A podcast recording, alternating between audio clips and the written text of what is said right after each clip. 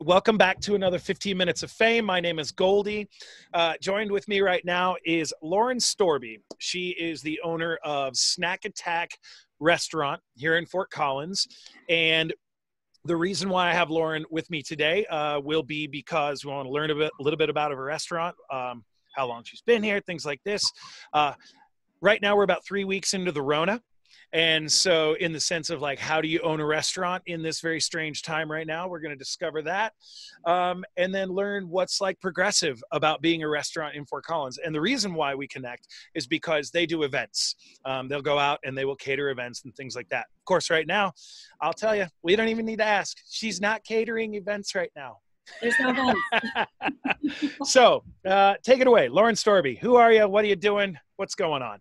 Yeah, sure. So thanks for having us on. Um, you know, we started Snack Attack just about three years ago. So we'll be hitting our three year mark in June. Um, hopefully, we'll be back to some sort of normal to celebrate that. But we we did move from California, so I'm a Colorado native. Native. I was born in Vail. My husband, the other owner, was born in Minnesota. Wanted to get out of California. Had this dream of opening a sandwich and beer shop bar. Um, moved to Fort Collins basically just through Google. We just Googled it, loved the community, um, picked up our packed up our stuff and moved here. And then six months later, we opened Snack Attack, specialty sandwiches and brews. We're right here in Midtown, Fort Collins. And we specialize in fresh quality sandwiches, salads, wraps, local craft beer, cider, wine, seltzers, all that good stuff. And we have a big focus on community um, which we will go into and why we're able to still be here serving. right. And uh, I can attest as a uh, person who has been to your restaurant, I've had your sandwiches, I've had your ciders. The place is awesome. You guys run a restaurant. Um, I'm, I'm going to go ahead and just kind of make, make maybe blush, but I think you guys are like some of the top restaurant facilitators and, and you know what you're doing. There's no question that when a, a, a guests walk into your restaurant that you guys have this thing down. And oh, and and then at the same time what the hell's going on right now? Yeah like, this is all this great restaurant practice that you're so good at has just had like the nastiest curveball thrown at it. Like you're yeah. already living percentage to percentage. You know that you're going to, you know, if you took 20% out of your restaurant in a month, you guys would be like raging, like, let's throw a party, you know? Yep.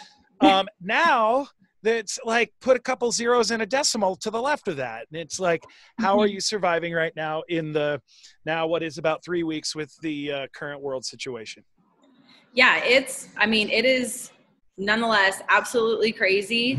Um, I grew up in restaurants. My parents had a restaurant when I was eight. So I grew up in restaurants. Um, I've been through a lot of different situations. Nothing, I mean, none of us have experienced anything like this, but luckily with my husband Sean, um, he was in the Marine Corps, so he really knows how to adapt quickly, right? Like that's what he was trained to do for nine and a half years. So luckily, we've just thought outside the box. Um, we have a great online ordering system.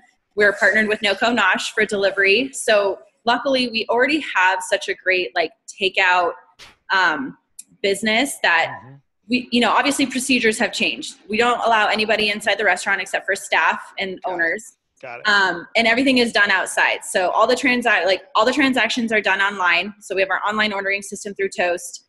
All the delivery stuff is done through NoCo Nosh, and all the actual physical transactions are done outside. So, um, and, and then on top of doing it, this before Rona. Yeah, I mean, not like to the point where people aren't allowed inside. We literally like you are not allowed inside this establishment. So it's either curbside where Sean is taking things out to people's cars or setting them on tables outside and people picking them up. Um, so it's moved from a, a more intimate face, you know, face to face conversation, but like a physical connection, as you will, like come in, sit down, have a conversation with us, to okay, you're in the blue car outside, I'm running your order out, kind of a thing. And then of course, and, like sanitation, like hand washing, right, sanitizing. Like it is. Poor Sean's hands are like bleeding at this point because they're just. It's just every two seconds you're washing your hands and Always. Sanitizing. And, and so. that's a habit that you have as a restaurant owner anyway, because yeah. you're just like, you know what? I got eight seconds. I can clean that. Let's clean that. Let's clean this. Yeah. Um, so you go away from having you know a restaurant as we know it people walking in things like this you've adapted to the delivery setup yet it wasn't a shock to you because you kind of were already doing it um, obviously the numbers have definitely changed for you yeah. um, why are you open right now why didn't you decide to close like other restaurants so we're family owned. We're independently owned. Um, this is our livelihood, and if we were to close, we would start hemorrhaging. I mean, we're already losing money. Our sales have dropped dramatically. Um, but if we were to close, close, we wouldn't be able to pay the little bit of staff that we have. We wouldn't be able to pay our bills. We wouldn't be able to continue the flow of money, which I, I was on a podcast a couple weeks ago. We are talking about this. Like the flow of money, the movement of money is so important right now because so many others do not have that option. Mm-hmm. Um, and because we have such great quality, fresh food. I mean, people need good nutrition right now. And I myself, I notched an order for myself because I was craving our food. Like, I just, I needed a fresh wrap and I didn't want to make it myself and I didn't want to go to the store. So, you know, with some other community initiatives that we've got going on right now, we still feel like, yeah, food is essential. Um, let's be honest, beer is essential for a lot of people. Right. It's a it's, it's a whole nother. yeah, yeah. So you know, we're doing to go beers and all that kind of stuff, but we feel like you know we've been able to stay pretty not con- super consistent. I mean, business is down, but we do have business coming in and it's showing that there's still a need for it. So that's well, and, and and it's funny because you were making the example of you you ordered uh, some food from the NoCo Nosh people the other day, and you went on your website or the the yeah. variable website says you can, and uh, so I did the same thing. Mm-hmm. And it was mm-hmm. funny because we were ordering nearly at the same time because I was asking you about this. Um, I, I fully I was stoked. I ordered a big salad from you guys. It was exactly how I would have expected it to be. Uh, it was really well done. I think that the fact that you guys can order your food out and get it there and still feel like I was at the restaurant in the sense of like what I'm getting instead mm-hmm. of like huevos rancheros, but I ordered something else. Yeah. you know, that was supposed to be a sandwich, but I go, yeah. it's all shaken up or whatever. Yeah. Um, so so and that's like in the restaurant industry obviously something that you try to perfect anyway if you're taking on delivery. Because as i will talk to other restaurant owners today i already know some restaurant owners either if they're not doing it at all they're only doing like a limited menu because they know that part of their menu if it went out a door and 20 30 minutes later showed up on somebody's doorstep it could really suck giving yeah. a bad rap about the restaurant. Okay. Yep. So, absolutely. so something I, I want to hit on is you had mentioned your community involvement. Um, right now, what is a community involvement you can be a part of without just slinging sandwiches out the door?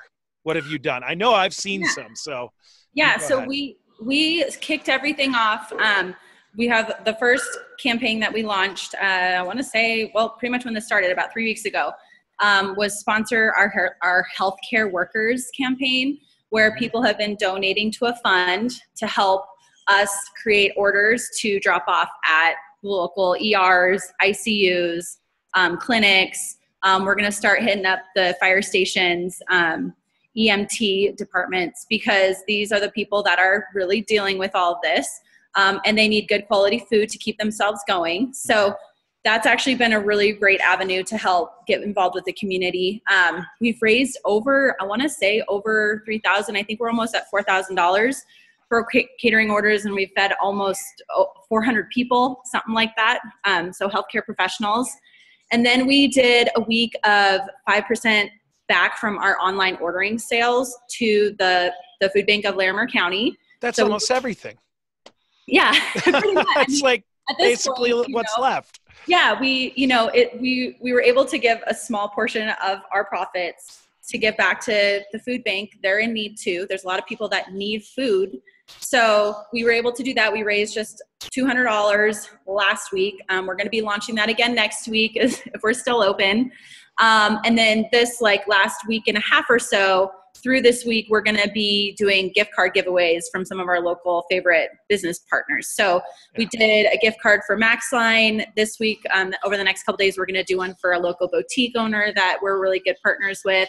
um, just to kind of keep things moving, keeping keeping people entertained, keeping people inspired, and just you know helping the movement of money keep going. I think that um, and and I have this conversation with like DJs and producers and stuff like that, um, you know, in the industry, the event industry, and you know, a lot of DJs are like, "Oh, I can't get any DJ gigs right now." It's like, yeah, we all know. Okay, cool story. Um, and they're like, "Well, I'm not making any money." It's like, yeah, we know. Cool story. Um,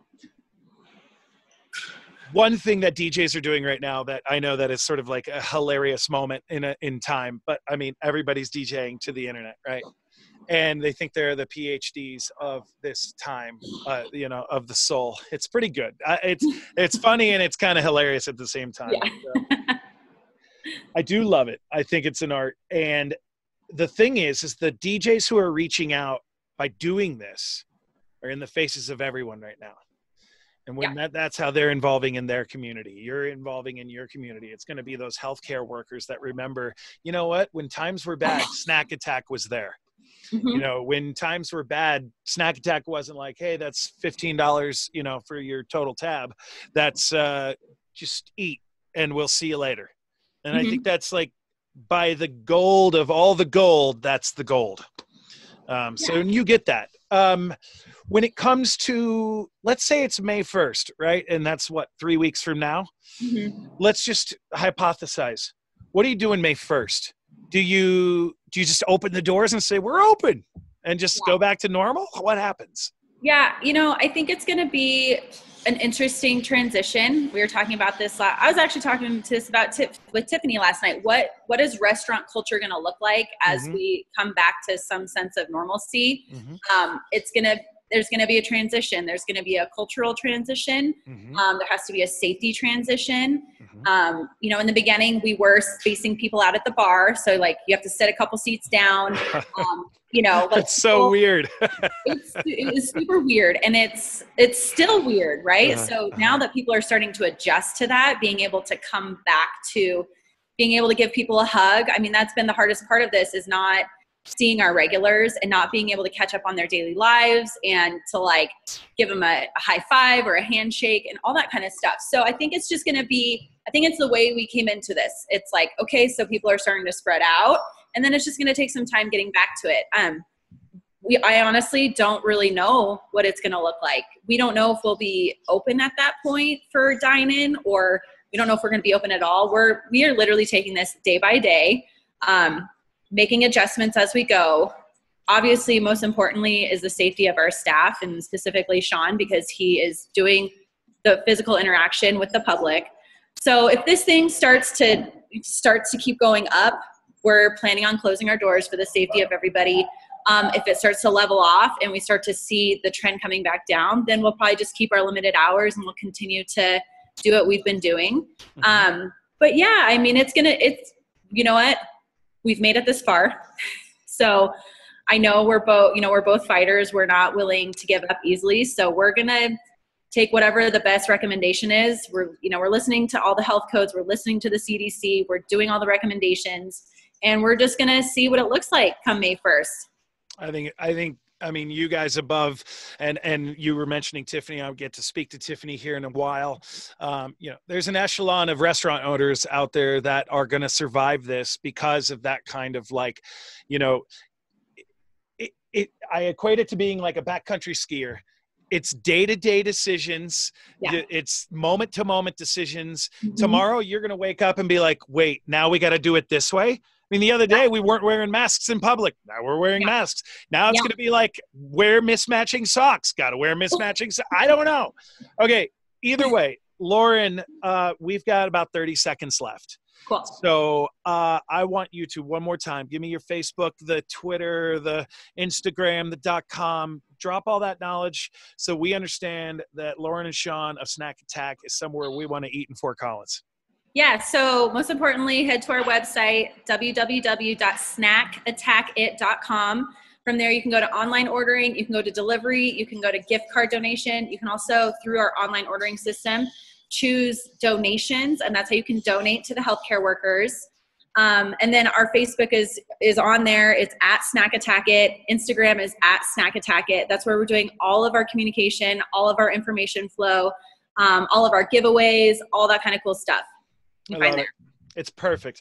Well, thank you. That is literally on the number 15 minutes. And so we're going to wrap up, but I appreciate you being on the show.